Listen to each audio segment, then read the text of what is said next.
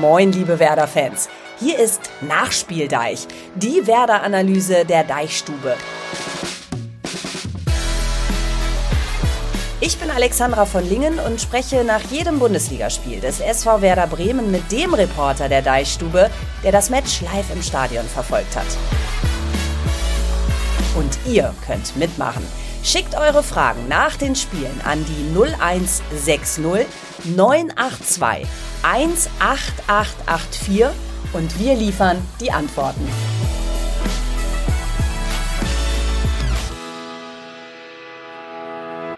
Moin, ihr hört die Werder-Analyse der Deichstube, wahlweise über Spotify, bei Apple Podcast oder ihr seid überall dort unterwegs, wo es Podcasts gibt. Und heute blicken wir auf das Spiel gegen den SC Freiburg. Mit dabei der Mann, der gestern im Weserstadion für uns am Start war und zuschauen musste, wie sich der Sonntagsfluch mal wieder Bahn bricht. Unser Deichstubenexperte Malte Bürger. Moin, Malte. Einen wunderschönen guten Morgen, wobei so wunderschön ist er ja vielleicht nicht. Äh, du sagst, wir blicken zurück auf den Sonntagsflug und äh, ja, ich kann verstehen, wenn nicht jeder so gut geschlafen hat im Anschluss an die Partie. Äh, gab ja doch das ein oder andere Thema, was sozusagen zum nach links und rechts drehen eingeladen hat. Oh, total, ganz ehrlich. Also ich muss ja sagen, montags ist die Welt ja nie so richtig bunt. Äh, Wochenende ist vorbei, ne? man muss wieder durchstarten. Aber das Ergebnis von gestern, das enthemmt ja jetzt auch nicht gerade. Da bin ich total bei dir. Ja, ähm, da hat man einiges zu verarbeiten gehabt. Und äh, ich hatte gestern übrigens auch eine Menge Material hier zu sichten, denn ihr habt fleißig Sprachnachrichten geschickt und SMS. Danke erstmal dafür. Ihr seid zahlreich am Start. Und für alle die, die sich jetzt fragen, wie es funktioniert, Teil Teil unseres Nachspieldeichs zu werden. Ihr sendet einfach eure Fragen und Kommentare an die 0160 982 1, dreimal die 8 und die 4. Ja, und da haben sich gestern bei euch ganz klare Themen abgezeichnet. Die Leistung der Abwehr beschäftigt euch, viele Fragen zu Ole Werner kamen rein und klar, die Personalien im Angriff, die standen auch zur Debatte. Aber eins nach dem anderen. Die Frage Malte, die sich allen stellt, die hat uns ein Hörer aus Schleswig-Holstein gesendet. Moin, über unser Heimspielpech brauche ich jetzt irgendwie kein Wort zu verlieren, weil gegen Freiburg kann man verlieren. Was ich aber nicht verstehe, diese ungeduldigen, schnellen Gegentore und zwar wieder zwei Backpfeifen in unmittelbarer kurzer Zeit. Warum kann sich die Mannschaft davon nicht befreien? Ist es vielleicht dieses böse M-Wort, was in Dortmund schon nicht gern gehört wird oder woran liegt das? Malte. Mit dem M-Wort meint er die Mentalität. Stimmt die nicht oder woran liegt es, dass Werder gestern die neunte Heimniederlage in Folge eingefahren hat? Übrigens Liga-Negativrekord. Ja, es rätseln auch alle, woran es denn nun eigentlich liegt. Wir haben auch Ole Werner danach gefragt. Der hat auch gesagt, er kann das nicht so richtig erklären, woran es da liegt, dass das zu Hause einfach nicht hinhaut. Aber Stichwort Mentalität, also da würde ich jetzt erstmal widersprechen. Ähm, das Problem sehe ich wirklich nicht, wenn man die Mannschaft sieht ähm, sie, sie arbeitet, sie, sie kämpft, sie bemüht sich. Also man kann ihr nicht absprechen, dass sie nicht will. Es ist, glaube ich, eher tatsächlich das Problem des Könnens, habe ich so das Gefühl. Ähm, nicht, dass diese Mannschaft per se nicht das, äh, ja, das Talent hat, sozusagen die Spiele nach Hause zu bringen. Aber die äh, hohe Zahl an Fehlern, die der Mannschaft immer wieder unterläuft, die ist natürlich ja exorbitant hoch und äh, einfach dann wenig zielführend, äh, wenn man die eigenen äh, Wünsche erfüllen möchte, sprich eben den Klassenerhalt. Ja, und es ging ja so gut los. Ich meine, Freiburg wirkte nicht gerade übermächtig. Ich meine, wir haben gegen einen Champions League-Anwärter gespielt, der auf Platz 5 der Tabelle steht, die Bayern aus dem Pokal gehauen hat. Also das war ja jetzt auch keine Mannschaft, wo man sagt, äh, die haut man mal eben so weg. Und äh, dann haben wir echt diese nette 1 zu 0 Führung. Äh, dann aber die 67. Minute, da fiel das 1-1. Ja, und äh, da frage ich mich, wenn du so kurz davor bist, einen Schritt Richtung Klassenerhalt zu machen und dann wieder zwei so Gegentore fängst, wie groß ist der Frust in der Mixzone? Da bist du ja immer am Start und ähm, da hast du, glaube ich, gestern auch gar nicht so das große Glück gehabt, mit vielen Spielern sprechen zu können. Ja, es war so ein bisschen wie diese Westernlandschaft. Man hat, es hat eigentlich wirklich nur noch so dieser Ballen gefehlt, der einmal so da komplett durchweht. Äh, wir standen dann natürlich und haben alle gewartet und haben ganz neidisch auf die TV-Kollegen geguckt. Das äh, sind ja gemeinhin die Geldgeber und die kriegen eigentlich immer ihre Interviewpartner zur Verfügung gestellt. Bei uns war es ein bisschen anders. Da sind die Spieler doch sehr wortlos vorbeigerauscht. Wir haben mit Maximilian Philipp sprechen können, aber äh, ob nun Marco Friedl oder Niklas Stark, die alle vor den Kameras standen, sind relativ schnell in die Kabine verschwunden. Ähm, ich habe später noch gehört von Kollegen, die sich außerhalb des Stadions aufgehalten haben. Marvin Duksch war einer der ersten, die sehr schnell draußen auf dem Parkplatz in ihrem Auto verschwunden sind, Mütze tief im Gesicht. Also da war Enttäuschung war groß, Frust war groß äh, und wie gesagt, wir sind relativ leer ausgegangen, was, was Gesprächspartner anging. Ähm, das kommt nicht allzu häufig vor. Natürlich nach Siegen kommt es in der Regel gar nicht vor, weil äh, da eigentlich immer gerne gesprochen wird. Aber ähm, nach Niederlagen natürlich äh, kann das schon mal sein und da sieht man dann auch ganz gut dran, dass die Mannschaft natürlich tierisch genervt ist von den eigenen Fehlern. Das sieht man ja auch an den Statements, die vor den Kameras gefallen sind. Ähm, es sind seit Wochen eben dieselben Probleme, die diese Mannschaft beschäftigt und die sie einfach nicht abgestellt bekommt. Es ist ja, wie gesagt, kein kollektives Versagen, aber es sind dann eben einzelne Fehler äh, von einzelnen Personen, die diese Mannschaft ganz tief reinreiten. Ja, äh, Duxi habe ich übrigens gestern tatsächlich getroffen. Ich habe ja Interviews gemacht mit den Fans und äh, der, also in seinem Auto, ich dachte sowieso, ist der schon im Auto? Musste der nicht noch unter der Dusche stehen oder noch in der Mixzone sein? Nee, der hat sich offensichtlich ziemlich schnell verabschiedet. Ähm, ist das vielleicht auch ein Zeichen, ähm, zum einen ist es Frust, aber von Ratlosigkeit, dass die Spieler einfach auch gar nicht mehr wissen, wie sie es erklären sollen?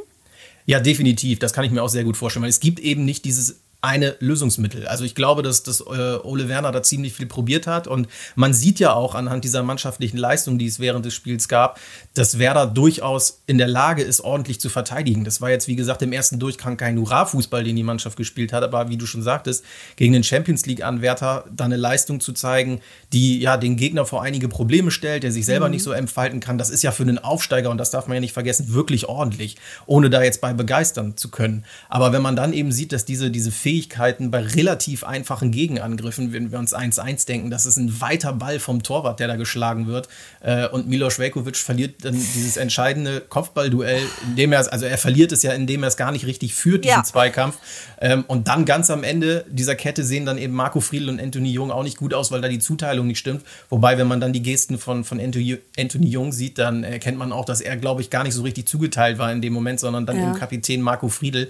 Und das ist, das ist wirklich erschreckend, dass diese Spieler, wir reden jetzt hier gerade über den Vizekapitän Milos Velkovic und den Kapitän Marco Friedl, mhm. ähm, die auch beides Nationalspieler sind, äh, eine ganze Weile schon da sind, auch Erfahrung haben, dass die in solchen entscheidenden Momenten patzen, indem sie eben ihren Job nicht so ausführen, wie sie ihn ausführen sollten. Denn ich glaube nicht, dass sie per se erstmal schlechte Verteidiger sind, sondern es geht darum, dass sie auch aufgrund ihrer Aufgaben mit einer gewissen Vehemenz mhm. in ihre Aufgaben gehen müssen. Also sie müssen diesen Zweikampf einfach intensiv annehmen, kompromisslos äh, führen und dann löst sich so eine Situation vielleicht von alleine. Aber gerade bei diesen beiden hat man in den vergangenen Wochen häufiger das Gefühl gehabt, dass da ja eben, wie gesagt, nicht so diese ganze Intensität in den Aktionen da ist, sondern mhm. man geht erstmal relativ verhalten in den Zweikampf und guckt mal, wie er sich entwickelt. Und dann ist es meistens zu spät, weil dann eben die Situation entsteht, die sofort zum Gegentor führt. Ja, und da kannst du dann äh, mitunter vorne auch nicht mehr viel machen. Zur Abwehr kommen wir gleich nochmal, weil da auch da haben wir ganz viele Nachrichten von euch bekommen.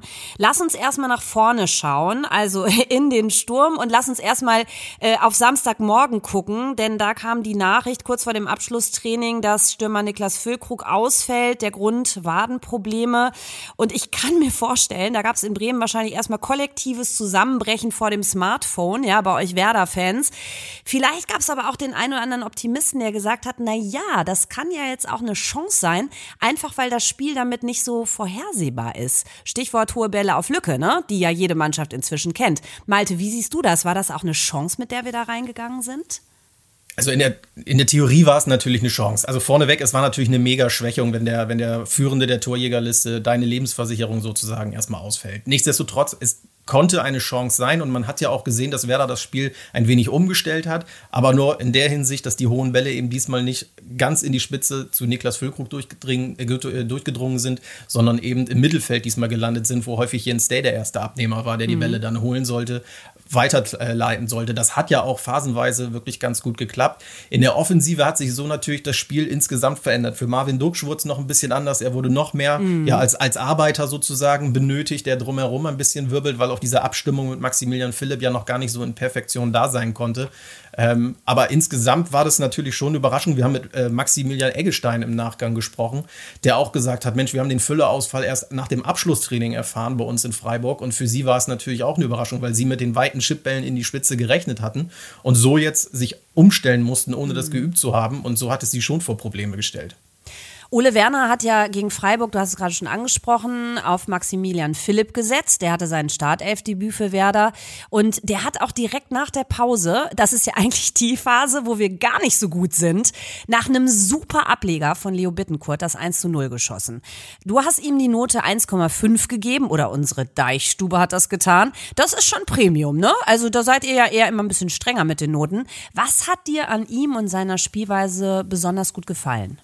Ja, ich muss ehrlich sagen, er hat mich wirklich positiv überrascht. Also ähm, ich habe jetzt seine Entwicklung in den vergangenen Wochen echt ein bisschen intensiver verfolgt. Ähm, als er damals zu Werder gewechselt ist aus Wolfsburg, war er in den Trainingseinheiten wirklich ziemlich unauffällig und äh, ist jetzt aber so seit zwei, drei Wochen hat man das Gefühl, da tut sich echt was und er kommt enorm aus sich raus. Und äh, er hatte gestern einen guten Start in die Partie, ähm, direkt die große Chance nach zwei Minuten schon gehabt, macht dann später sein Tor, hat diesen sensationellen Fallrückzieher, der äh, von Marc Flecken ähnlich perfekt äh, entschärft wurde. Das, allein das Tor hätte er ja eigentlich ein 2-0 verdient gehabt und den Sieg später der Bremer. Ähm, hatte auch sonst darüber hinaus weitere gute Szenen und da bin ich ehrlich, die hatte ich ihm so nicht zugetraut, weil er so vom Erscheinungsbild, er wirkt ja dann manchmal so ein bisschen, ja, es ist körperlich nicht ganz so intensiv und dann sieht es immer so aus, als sei er ein bisschen lustlos und äh, als, als würde da so der, der, der letzte Wurf fehlen, aber genau der war eben doch da. Also er hat mhm. viele gute Ideen gehabt, viele Bälle gut verteilt und äh, wir haben, wie gesagt, hinter ihm, äh, hinterher äh, mit ihm als einziges sprechen können und äh, da muss ich echt sagen, da steht ein ganz interessanter junger Mann vor einem, der ganz offen, was für ihn keine Selbstverständlichkeit mhm. ist, darüber gesprochen hat, dass er ein sehr introvertierter Typ ist und deswegen auch immer äh, Anlaufschwierigkeiten bei neuen Vereinen oder neuen Mannschaften hat. Und so hat er gesagt, war es eben auch in Bremen. Er öffnet sich nicht sofort anderen Menschen über, das ist so seine Erfahrung, mhm. so ist sein Naturell. Und so braucht er eine gewisse Anlaufzeit. Und genau diese Anlaufzeit, sagt er, hat er jetzt aber gehabt und er ist gut in der Mannschaft angekommen, fühlt sich enorm wohl, ähm, mhm. macht auch keinen Vorwurf daraus, dass er halt so ein bisschen länger gebraucht hat, höchstens sich selber. Und äh, ich glaube, dieses, dieses Aufblühen, das merkt man jetzt. Und äh, natürlich hätte er sich am Ende ein besseres Ergebnis gewünscht, weil so richtig freuen konnte er sich über sein starkes Debüt dann am Ende doch nicht. Ja, ein Debüt stellt man sich äh, wahrscheinlich auch anders vor, aber er hat euch wirklich ein sympathisches Interview gegeben. Übrigens nochmal zu dem äh, Fallrückzieher, den er er da äh, gezeigt hat gestern, technisch hervorragend. Ähm, da gab es noch mal ein kleines Anekdötchen zu, das fand ich ganz süß, dass der Marc Flecken, also der Keeper von Freiburg, gesagt hat zu ihm, du, also das war wirklich ein super Fallrückzieher, aber ich musste ihn leider halten. da kann äh, genau, man sich richtig. am Ende auch nicht zum kaufen, aber ist ein netter Talk äh, und noch mal so ein ganz schönes Anekdötchen am Rande, finde ich. Absolut, ja. Äh, ja, du hast ihn schon ganz gut zusammengefasst, hast gesagt, ein introvertierter Typ. Ähm, der Mann beschäftigt natürlich viele gerade, so auch Therese Lisa, die hat sich äh, nämlich nochmal in einer WhatsApp bei uns verewigt. Hören wir mal rein. Moin Alex, moin Björn, hier ist Theresa. Ich habe eine Frage zu Millie Philipp, der ja im Spiel zum ersten Mal von Beginn an ran durfte und mit dem Treffer zum 1-0 und auch anderen guten Szenen, wie ich finde, insgesamt einen guten Eindruck hinterlassen hat. Ist damit jetzt der Knoten bei ihm geplatzt und welche Bedeutung hat dieses Spiel für Philipps Rolle bei Werder in der restlichen Saison? Ja, danke erstmal Theresa. Heute am Start ja der Malte und nicht der Björn. Ich habe ja ständig wechselnde Partner hier. Ähm, Malte, aber ähm, Theresa freut sich natürlich auch über deine Expertise, da bin ich mir ganz, ganz sicher. Dann lass uns doch mal schauen. Was glaubst du, wie geht's jetzt für Mili weiter bei uns? Ähm, also ich gehe erstmal davon aus, dass er weiterhin klar Stürmer Nummer drei sein wird, äh, auch wenn er natürlich reichlich Eigenwerbung betrieben hat, aber das hängt einfach damit zusammen, dass Ole Werner natürlich sein, ja, seinem Stammpersonal da vorne vertraut, wenn Niklas Füllkrug wieder fit ist. Und äh, ich glaube auch, dass das den Aufgaben insgesamt ganz gut gerecht wird. Äh, Maximilian Philipp hat einen anderen Wirkungskreis als beispielsweise Niklas Füllkrug oder eben auch Marvin Dukschat, ähm, aber er hat gezeigt, dass er auf jeden Fall eine Alternative jetzt für längere Einsätze als nur über ein paar Minuten ist. Und das könnte dazu führen, könnte ich mir vorstellen, dass wenn Niklas Füllkrug nach seiner Verletzung so weitermacht, wie er es vorher getan hat, ähm, dass dann vielleicht auch mal früher darüber diskutiert werden muss, ob Marvin Duksch, wenn er eben nicht so richtig funktioniert, vielleicht auch mal früher heruntergenommen werden muss oder vielleicht sogar mal auf der Bank sitzt. Und jetzt mal total gespannt, Duxi rauslassen und Philipp von Anfang an bringen mit Lücke vorne? Ähm, ja, ist durchaus möglich. Also ich würde jetzt nicht sofort den Stab über Marvin Duck sprechen, äh, auch wenn er gestern, ja, ich will nicht sagen unglücklich agiert hat, das ist auch das falsche Wort. Er, es war eigentlich ein typisches Duck-Spiel. Er ist enorm viel unterwegs gewesen. Nur leider war der Ertrag nicht so reichhaltig, was für ihn natürlich auch äh, ja, der Grund war sozusagen natürlich auch, dass Füllkrug nicht dabei war. Dadurch musste er ein bisschen ja, an, anders laufen, hatte andere Laufwege. Seine Abschlüsse fanden noch viel weiter weg vom Tor statt. Und äh, dann mit dem ersten Kontakt abzuschließen, das ging diesmal halt überhaupt nicht auf. Ähm, und wenn er weiterhin solche Leistung zeigt sozusagen und am Ende zählen halt eben die Tore, dann wird Maximilian Philipp definitiv irgendwann seine Chance neben mhm. Niklas Füllkrug bekommen. Äh, gerade wenn es jetzt wirklich äh, zum Ende der Saison nochmal ganz hektisch wird, tabellarisch.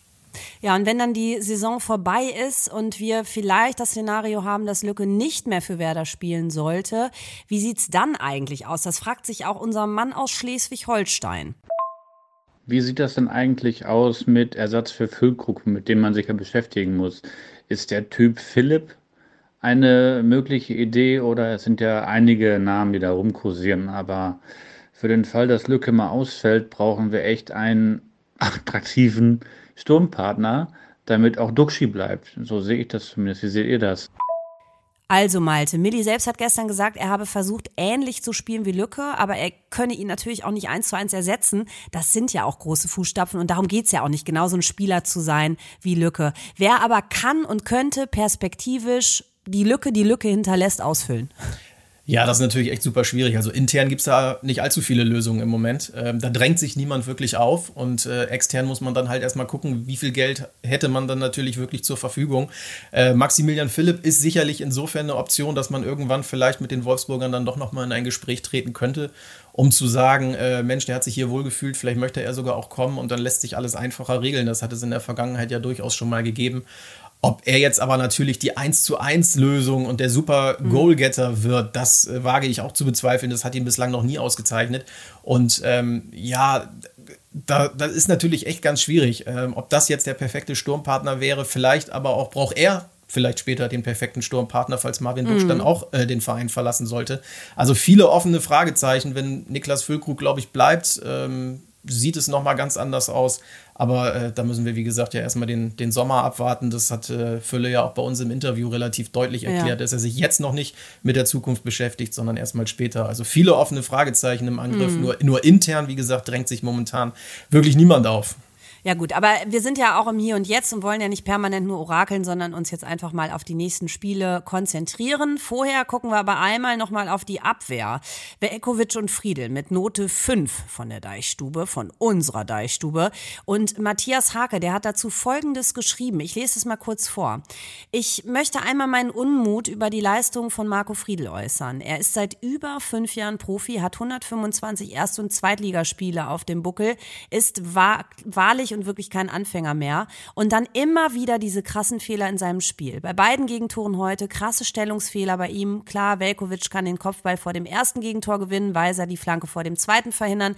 Aber entscheidend waren jeweils die Stellungsfehler von Friedel. Malte, Gegentor 1 beim Ausgleichstreffer von Schollei. Wie gut sah Friedel da wirklich aus? Ja, natürlich sieht er da nicht wirklich gut aus, weil er viel zu weit weg ist vom Torschützen. Ähm, Habe ich ja vorhin auch schon gesagt. Also natürlich, ich, ich bleibe da aber auch bei. Also das ist eine Verkettung äh, unglücklicher Umstände von mehreren Leuten.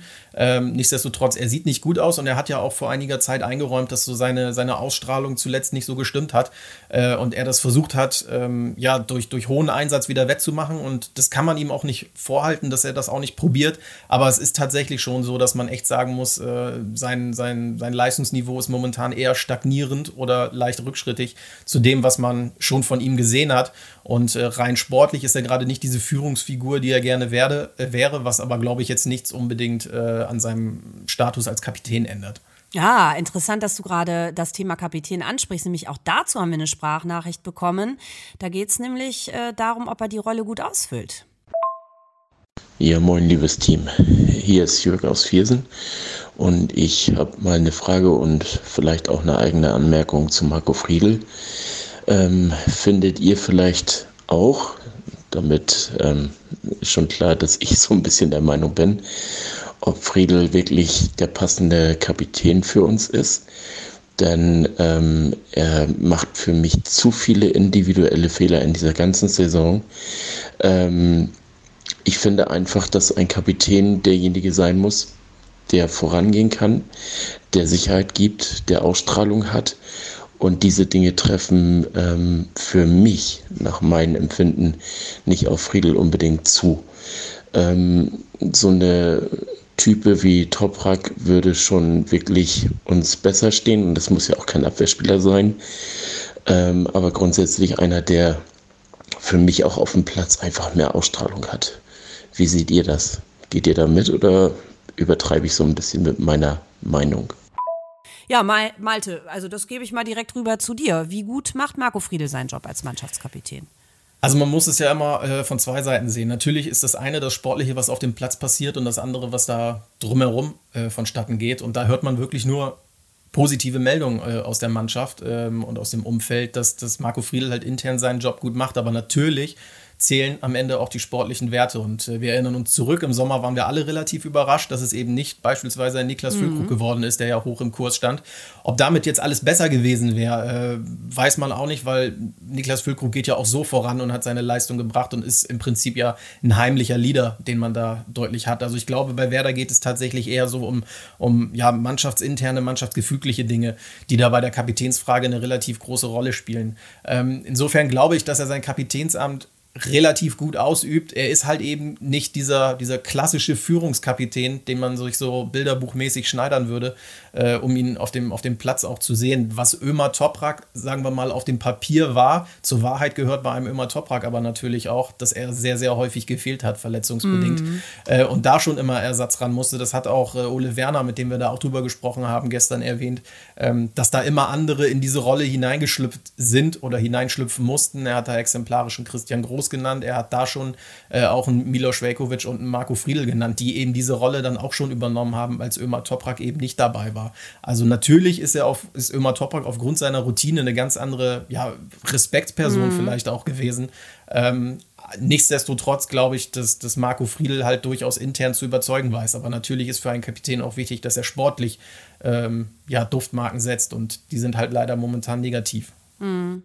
Also da muss beides zusammenkommen letztendlich. Und ähm, ja gut, was hinter den Kulissen abgeht, was er da für eine Führungsposition innehat, beziehungsweise wie er sie ausfüllt, ähm, da kann man natürlich dann auch ähm, nur das sehen, was so in der Mixzone und so weiter passiert, was ihr mitkriegt. Aber was im tiefsten Innern passiert, ähm, das wissen wir natürlich auch nicht. Aber ich glaube, was ähm, damit auch gemeint war, ist so ein Stück weit auch die Präsenz auf dem Platz. Ne? Nicht nur das Spielerische, sondern vielleicht auch so dieses Antreibende, dieser Charakter, den du dann hast, ähm, da wirklich Stärke zu zeigen zeigen und die anderen Jungs mitzureißen. Macht er das denn genug, Friedel, deiner Meinung nach? Ja, er ist, im Prinzip ist er noch der lauteste da hinten in der Innenverteidigung, wenn man das so sieht. Ne? Also Milos mhm. Velkovic gibt seine Kommandos, hat aber eine ganz andere Körpersprache. Niklas Stark ist neu in den Verein gekommen, den gleich zum Kapitän zu machen, wäre auch überraschend gewesen. Und er, also Niklas Stark ist quasi ja momentan so das Gegenteil. Er, er ist relativ stabil mhm. äh, und, und überzeugt mit Leistung, ist aber jetzt auch kein großer Lautsprecher, was aber auch seine Aufgabe momentan gar nicht sein soll. Und äh, Marco Friedl ist schon jemand, der ja, der sehr ehrgeizig ist in dieser Hinsicht und ähm, glaube ich auch viel wachrüttelt, aber natürlich gehen ihm bei großen Ansagen die Argumente aus, wenn er dann in entscheidenden Momenten eben selber patzt. Mhm. Ähm, aber natürlich auch in den Mannschaft anderen Mannschaftsteilen ist jetzt niemand, der diesen klassischen, wie gesagt, diesen klassischen Typus, äh, abgesehen von Niklas Füllkrug eben verkörpert, ähm, der in Anführungszeichen die Klappe aufreißen mhm. und die Mannschaft wachrütteln darf. Lass uns generell nochmal auf die viel diskutierte Abwehr schauen. Du hast es ja eben schon angerissen, du hast gesagt, da fehlt die Vehemenz und da brauchen wir letztendlich äh, mehr Einsatz. Ähm, wir haben eine Nachricht bekommen, die lese ich auch mal kurz vor. Ähm, da geht es nämlich nochmal auch um Velkovic im Zentrum. Warum spielt er trotz seiner altbekannten Schwäche im Vorwärtsverteidigen und bei der Zuordnung? Stark hat seine besten Spiele in der Mitte gemacht und auch groß kam das Vorwärtsverteidigen von Stark entgegen und und der gesamte Verbund war stärker. Milos berüchtigte Diagonalbälle sind im Verhältnis zu seinen Fehlern in Zweikämpfen bzw. im Stellungsspiel doch kein Argument mehr. Warum setzt Werner nicht auf die bisher stabilste Kette? Und das wäre, nach dem, der das geschrieben hat, leider namenlos, Pieper, Stark und Friedel. Gebe ich an dich weiter, Abwehranalytiker Malte Bürger. Ähm, da, ist, da ist viel Wahres dabei, muss ich ehrlich sagen. Also äh, Niklas Stark, wie gesagt, ist ohnehin für mich gerade der stabilste. Sehe ich aber auch so, dass er im Zentrum besonders gut funktioniert hat. Und zwar in einer Phase, in der Werder dann ja auch seine Punkte noch geholt hat. Ähm, Milos Velkovic wird trotzdem da momentan bevorzugt, weil Ole Werner auf dieser Position eben die größten Stärken auch bei ihm sieht. Ähm, was allerdings, das muss man ja ehrlich so sagen, im Moment eben nicht mhm. so funktioniert. Ähm, zur Wahrheit gehört natürlich auch, dass Amos Pieper ähm, auch nicht immer ganz fehlerfrei gespielt hat. Ähm, hat eine gute Hinrunde hingelegt, hat aber auch da schon sehr, sehr viele gelbe Karten gesammelt. Alle nicht immer unbedingt selbst verschuldet, sondern weil er quasi das, das letzte Glied war, der dann noch irgendwie was verhindern konnte.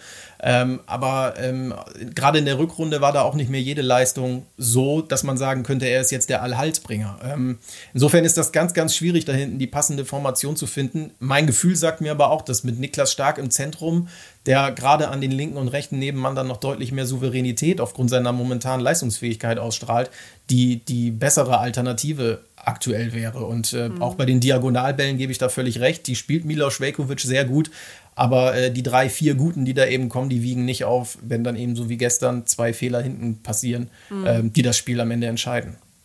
Da sehen viele natürlich auch, was die Aufstellung angeht, ganz klar die Verantwortung bei Ole Werner. Und Malte, wir wollen hier keine Trainerdebatte vom Zaun bringen, das will ich ganz klar sagen. Dennoch möchte ich ein Thema anschneiden, ganz einfach, weil wir ganz viele Kommentare von euch bekommen haben. Und das ist das Spielsystem von Ole Werner. Ich lese mal ein paar Gedanken dazu vor, die uns erreicht haben. Warum ändert der Trainer sein Spielsystem nicht? Die Gegner wissen das und können sich darauf einstellen. Eine weitere Stimme, ich bin maßlos enttäuscht von dem Trainer, da er nichts ändert. Und dann noch ein dritter Gedanke, liebes Deichstube-Team, hier meine Frage. Ist Ole Werner unantastbar? Und er schreibt noch dazu, Werner ist sicherlich einer der sympathischsten Persönlichkeiten bei Werder, aber auch er darf aus Fehlern lernen. Nur ein Spielsystem und immer, immer wieder dieselben Spieler in der Startaufstellung, es sei denn Verletzung oder Gelbsperren verhindern dieses. Und diese letzte Frage kommt von Robert Ostermann aus Grasberg, der noch viel mehr Fragen hatte. Robert, siehst uns nach, dass wir jetzt auszugsweise eine aufgegriffen haben und du merkst auch nochmal an, du willst niemanden kränken hier, sondern dir geht's um den rein sportlichen Erfolg. Also Robert, dann nehmen wir das mal. Malte, ähm, ähm, kann man Ole Werner diesen Vorwurf machen, dass er immer wieder auf das gleiche Spielsystem setzt? Ja und nein natürlich. Ne? Ähm, man muss, wenn man die anderen Bundesligisten betrachtet, und das hat Ole Werner auch zur Selbstverteidigung schon richtig angemerkt, ähm, es gibt keine großen Geheimnisse mehr in dieser Liga. Ähm, also wenn Werder jetzt auf Mannschaft XY trifft, weiß man eigentlich auch in Bremen relativ gut, was auf sie zukommt. Und das zeigen ja auch die vergangenen Partien. Werder hat sich da in den seltensten Fällen wirklich vorführen oder abschlachten lassen und wusste selber nicht, wie der Gegner agiert. Es waren dann eben diese jetzt schon viel zitierten individuellen Fehler, die die Spiele entschieden haben. Also auch Werder war im Gegenzug gut vorbereitet auf das, was kam. Mhm. Andersrum ist es dann eben entsprechend auch so, und das haben ja auch die schon von mir erwähnten Eggestein-Aussagen gesagt. Man wusste eigentlich, was auf Werder zukommt, wenn Niklas Füllkrug gespielt hat oder hätte und äh, musste sich dann kurzfristig umstellen, was sofort für Probleme gesorgt hat. Daraus kann man natürlich schließen, wenn man häufiger sich irgendwie, äh, ja, taktisch neu aufstellt, dass es den Gegner noch viel mehr verwirrt. Hat aber natürlich den gleichen Vorteil, dass wenn eine Mannschaft ohnehin gerade nicht so sonderlich gefestigt ist, was die Ergebnisse bringt, man wahrscheinlich nur eher für noch mehr Verwirrung sorgt. Und im Gegenzug muss natürlich auch das Spielermaterial, was immer so ein ganz unschöner Begriff ist, stimmen und vorhanden sein, dass man überhaupt äh, variabel spielen kann. Und da mhm. gab es bei Werder einerseits natürlich diese Krankheits- und Verletzungsprobleme, die Ole Werner da auch nicht viel Möglichkeiten gegeben haben zum Handeln. Und er hat ja durchaus auch den ein oder anderen Spieler mal ausprobiert. Und das hat dann aber nicht so geklappt, wie er sich das gewünscht hat. Also es gibt ein relativ enges Korsett, mhm. äh, in das Werder sich momentan pressen lässt und pressen lassen muss. Und dafür lösen sie es aber in den meisten Mannschaftsteilen ja noch ganz gut. Und wenn man dann die Stimmen der Trainer und gegnerischen Spieler hinterher hört, dann gibt es auch äh, viele Aussagen, die wirklich sagen, es ist immer unangenehm, gegen Werder zu spielen weil diese Mannschaft natürlich dann auch, da sind wir wieder bei dem Mentalitätsfaktor, nie aufgibt und hinten raus dann versucht mit anderen Mitteln irgendwie noch zu überzeugen. Also Werder beschäftigt den Gegner ja durchaus. Mhm. Äh, natürlich nicht so, wie es ähm, ein völlig gesichertes Top-Team tun würde, aber das kann man eben auch als Aufsteiger nicht erwarten. Ich war dennoch überrascht, dass so viele Fragen ausgerechnet gestern zu Ole Werner kamen. Kannst du dir das erklären? Ja, ich glaube, da hat sich jetzt einfach so ein bisschen was angestaut. Ne? Ähm, es geht, geht um Wechsel. Auch da war ich gestern nicht immer ganz einverstanden, wenn Maximilian Philipp schon eine gute Leistung zeigt. Warum nimmt man ihn dann runter in einer Phase, in der noch ein Tor gebraucht wird? Und äh, warum darf dann Marvin Duksch erstmal noch bleiben? Ähm, Christian Groß hat zum zweiten Mal äh, hintereinander relativ früh sich eine gelbe Karte eingehandelt, musste danach ähm, ja sehr vorsichtig in Anführungszeichen agieren, um sich nicht gelb-rot abzuholen. Das hat er in Ordnung gelöst. Aber man kann sich da schon fragen, wenn man mit Ilya Grujew beispielsweise ja. einen Spieler auf der Bank hat, ob man den nicht vorher bringt, der ohnehin für seine Dynamik steht. Aber äh, wie es ja auch hier im Podcast schon mal schon angeklang, äh, angeklungen ist, äh, Ole Werner ist halt ein sehr sicherheitsdenkender Trainer, äh, was man ihm auch gar nicht vorwerfen kann. Und ähm, oder ich ihm nicht vorwerfe mhm. in dem Fall. Und ähm, da, da vertraut er halt den Leuten, denen er im doppelten Sinne am meisten vertraut. Und ähm, das, das sind eben die Spieler, die da jetzt gerade auf dem Platz stehen. Aber ich kann halt verstehen, dass natürlich bei Negativerlebnissen sofort Kritik auskommt, mhm. wobei mir das immer ein bisschen zu schnell geht. Also ich bin auch weit davon entfernt, hier eine Trainerdiskussion zu führen, weil ähm, dieses Schwarz-Weiß-Denken, das ist nicht meins. Also äh, die Wahrheit liegt immer irgendwo in der Mitte und ja, Ole Werner macht sicherlich auch nicht alles richtig, aber man darf auch nicht vergessen, der ist 34 und macht gerade seine erste Bundesliga-Saison. Mhm. Äh, auch der muss lernen und der darf auch lernen müssen. Und ähm, wie gesagt, er hat unter den Bedingungen, die er da vorfindet in Bremen mit dem, dem vorhandenen Spielern, äh, und der, der schwierigen sportlichen Situation, die es da gibt, macht er meiner Meinung nach einen absolut ordentlichen Job. Äh, und von dieser Ruhe, die da dort noch herrscht, äh, wären andere Clubs froh. Aber nichtsdestotrotz muss man natürlich fragen dürfen, wenn so wenig Punkte geholt mhm. wurden, mhm. ob, das, äh, ob man da nicht hätte noch irgendwie ansetzen können. Und er schafft es momentan eben auch nicht, die, gerade diese Abwehr oder überhaupt mannschaftlich so weiterzuentwickeln, dass sie stabile Ergebnisse liefert, die zufriedenstellend sind. Aber das nächste Spiel ist ja auch schon in Sichtweite. Heimspiel könnte man ja fast sagen. Auch wenn es auswärts gegen Hertha geht. Mehr als 20.000 Werder-Fans wollen sich nämlich auf den Weg nach Berlin machen. Ganz stark, wie ich finde. Ähm, ich denke, da wird was gehen für Werder in Berlin. Ähm, ich meine, die sind jetzt mit einem neuen Trainer unterwegs, aber wenn wir mit 20.000 Fans um die Ecke kommen, ist es doch schon mal ein Ausrufezeichen, oder? Ja, also absolut beeindruckend, wobei man natürlich auch sagen muss, also ein Heimspiel ist ja momentan nicht Werders Stärke, also da muss man fast ein bisschen Angst haben, dass das in Berlin zu sehr Heimspiel wird. Nein, Quatsch beiseite, das ist, das ist phänomenal und ich äh, glaube, dass das auch in Berlin ordentlich Eindruck schinden wird. Ähm, das, das, das ist eine sensationelle Bewegung und das auch wenn die Ergebnisse nicht immer stimmen, aber da wollen wir jetzt auch mal von abgehen. Werder ist Tabellen 12 mit 32 Punkten, das ist alles nicht überragend gut, aber das ist jetzt auch alles noch nicht grottenschlecht. Äh, ist das eine phänomenale Unterstützung, dass die Fans da so hinter dem Team stehen? Das hat es an anderen Standorten auch schon ganz anders gegeben. Und unter diesen Umständen ist natürlich in Berlin was drin, gar keine Frage. Jörg übrigens ähm, macht sich da doch Sorgen, auch wenn wir sagen, da ist was drin in Berlin. Wir hören rein in eine letzte Sprachnachricht. Ja, hallo, hier ist der Jörg. Ähm, bin ich da etwas zu pessimistisch oder mache ich mir da zu viele Sorgen? Alle Mannschaften in den unteren äh, Bereichen der Tabelle oder einige davon haben äh, mittlerweile schon in der Trainerfrage neue Entscheidungen getroffen. Und diese Mannschaften, die starten gerade gefühlt so ein bisschen durch. Und äh, Werder wird jetzt immer weiter nach unten gereicht. Ähm, ich habe da so ein bisschen Sorge, dass wir also von unten so langsam aber sicher überrollt werden. Wie seht ihr das? Viele Grüße aus dem Ruhrpott. Werder auf Platz 12 mit 32 Punkten, mit 8 Punkten Vorsprung auf die Abstiegsplätze. Wie entspannt können wir da derzeit sein? Auch mit Blick auf das Restprogramm, Malte. Also ich glaube, entspannt sollte da jetzt niemand sein. Jeder sollte gewarnt sein und das ist er, glaube ich, auch. Ähm, die nächsten beiden Spiele werden absolut den Kurs vorgeben. Wenn du gegen Hertha als Tabellenletzter und den FC Schalke 04 aktuell als Vorletzter äh, gewinnst, bist du alle Sorgen los, da lege ich mich fest. Wenn nicht, ähm, wird es nochmal richtig knifflig werden, weil das Schlussprogramm natürlich mit Bayern, Leipzig, Union Berlin alles mhm. andere als angenehm ist. Ähm, wie gesagt, noch sind acht Punkte angenehm und die Teams da unten nehmen sich ja auch noch gegenseitig die Punkte weg und so richtig startet da meiner Meinung nach von den letzten dreien auch noch keiner durch. Aber nichtsdestotrotz, äh, also sich jetzt zurücklehnen, auf keinen Fall, aber das tut bei Werder auch niemand. Die Frage ist halt nur, kriegt man eben wie die, diese vermaledeiten Fehler unter Kontrolle? Ja, ich hoffe das sehr. Mein Nervenkostüm macht mehr nicht mit. Also ich möchte nicht bei den letzten Spielen hier im Stadion stehen und äh, auf die Punktetafel gucken und permanent rechnen müssen. Ich würde mich gerne entspannt zurücklehnen. Malte Bürger war das, Auge und Ohr der Deichstube und seit heute auch Podcast-Experte. Danke dir sehr. Sehr, sehr gerne, gerne wieder.